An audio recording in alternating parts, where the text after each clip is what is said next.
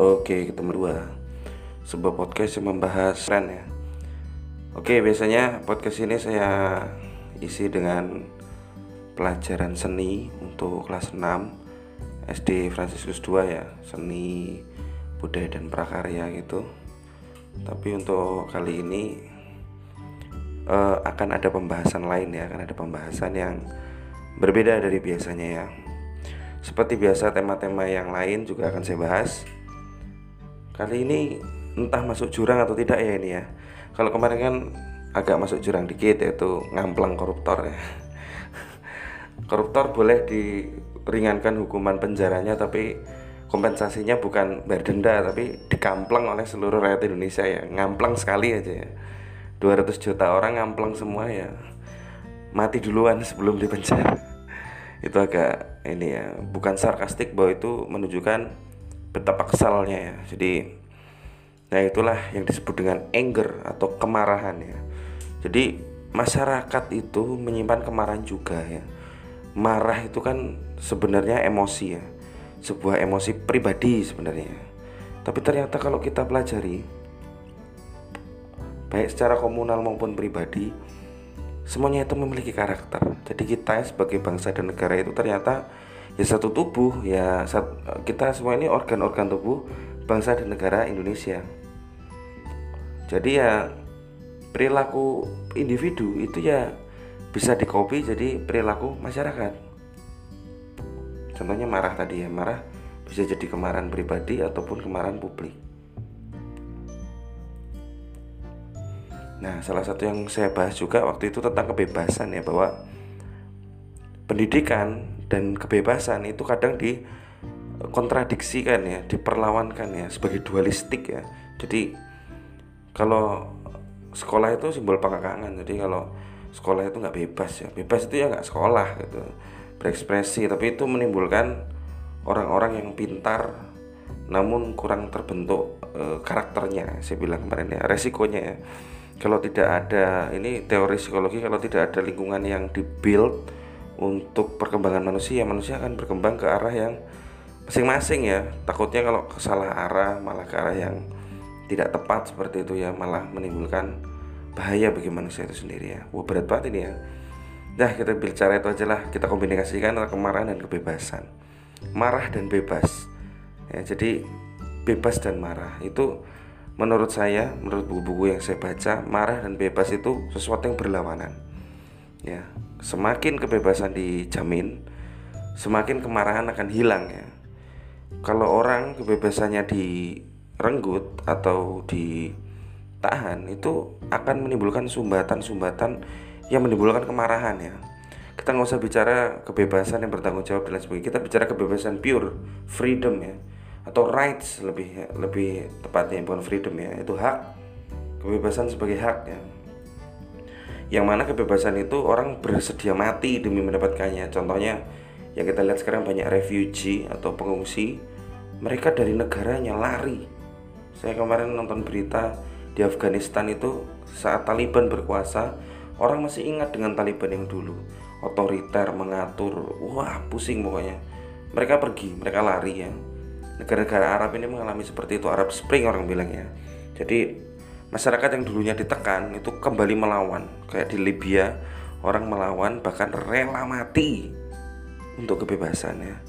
Ter, terlepas dari cengkraman otoritarian ya orang-orang otoriter seperti Muammar Gaddafi ya itu dibunuh rakyatnya sendiri ya. Pemimpin bangsa yang dibunuh rakyatnya sendiri karena rakyatnya dikekang. Ketidakbebasan menimbulkan penyumbatan di masyarakat dan di rakyat ya itu tinggal nunggu aja jamnya kapan pecahnya ya. Seperti bisul kalau kita bilang ya. Jadi diam diam diam ditekan lama-lama pecah ya. Nah ini juga yang harus disadari oleh kita semua sekarang. Baik sebagai apa pun ya. Pemerintah sebagai anggota masyarakat. Banyak yang bilang seperti di Dodi Kobusier di mana-mana di podcast-podcast yang lain bahwa masyarakat kita sekarang itu sedang sensitif ya. Sedikit-sedikit tersinggung sedikit-sedikit marah Nah ini bukannya saya nyalain PPKM atau PSBB ya. Sepertinya sumbatan karena PPKM dan PSBB inilah Yang membuat masyarakat itu tersumbat. Jadi gampang marah-marah, gampang baper. Kayak kemarin uh, bahkan gampang salah paham ya. Bisa jadi orang itu marah-marah tapi yang dipikirin itu yang lain ya. Misalnya gebukin maling wah gebukin maling itu sampai beberapa mati ya mungkin yang dipikirin waktu gebukin maling itu bukan gebuk maling tapi wah waduh kenapa aku kok kehilangan pekerjaan? Rasa keselnya makin tinggi ya. Bahkan sejarah bangsa Indonesia sendiri ini mohon maaf ya kalau salah tolong dibetulin itu perubahan-perubahan di bangsa kita itu by violence karena kekerasan.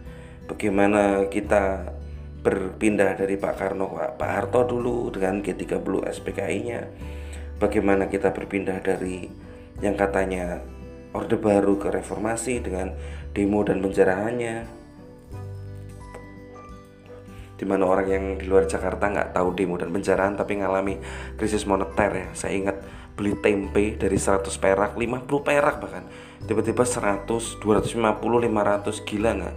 Dalam seminggu harga bisa naik ratusan kali lip ratusan persen atau berkali-kali lipat ya udah pusing gitu ya waktu itu ya. Jadi kebebasan yang ditekan itu menimbulkan ledakan ya. Jadi ini tugas kita sekarang bagaimana membuka keran-keran kebebasan kembali ya. Membuka lagi pendidikan yang ditutup oleh PPKM, membuka lagi usaha yang ditutup sedikit demi sedikit ya. Jadi kalaupun ada yang protes kenapa ini nggak buka-buka?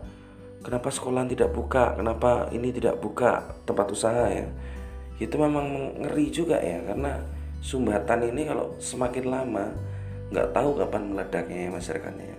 Karena kita punya sejarah bahwa masyarakat kita itu by violence berubahnya dengan kekerasan. Takutnya kan ini memicu yang lain-lain. Bahkan ada yang bilang nanti bakal chaos bakal ini ya. Tapi untung sampai sekarang masyarakat Indonesia masih punya kebijaksanaan. Jadi punya wisdom ya masyarakat itu punya kebijaksanaan untuk menahan diri untuk nggak nggak ngamuk gitu ya ya bayangin aja kalau harus berubah by violence lagi. Reformasi 98 itu ngeri banget loh ya. Jadi sekarang moga-moga masyarakat kita tidak by violence ya. Jadi masyarakat dengan wisdomnya semoga generasi ini bisa berubah dengan dengan apa ya? Dengan smooth dengan lembut ya. Terkait dengan sosial media dengan TikTok dengan Instagram itu kita semua menjadi lebih smooth ya. Tapi bukan melambai ya joget-joget. Ya nggak apa-apa sih joget-joget daripada demo-demo. Oh enggak ya? Salah saya salah salah salah. Gak apa-apa joget-joget daripada jarah-jarah. Wajah salah lagi ya. Oke seperti itu ya. ya mungkin akan mungkin ada apa namanya saluran-saluran baru kebebasan seperti itu media sosial ya. Ya kita akui itu media sosial ini membantu saluran kebebasan. Kalian bayangkan kalau kalian itu kita semua itu masuk PPKM ini di tahun 99 98 90-an yang cuma TV TVRI doang isinya nonton harus tempat Pak Lurah.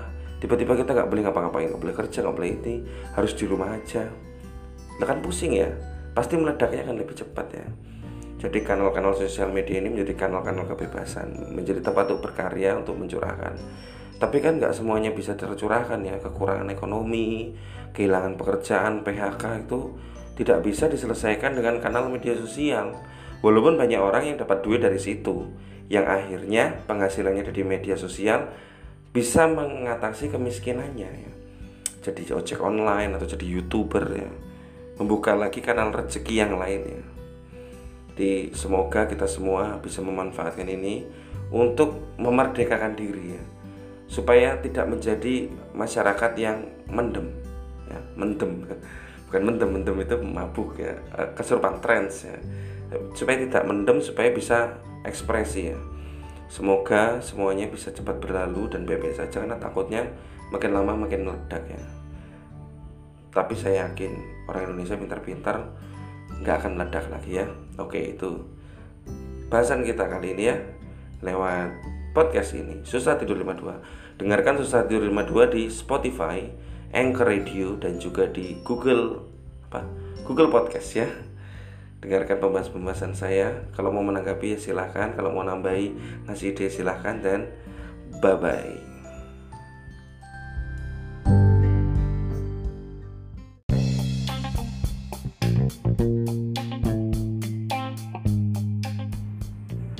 Hai, saya Wawan.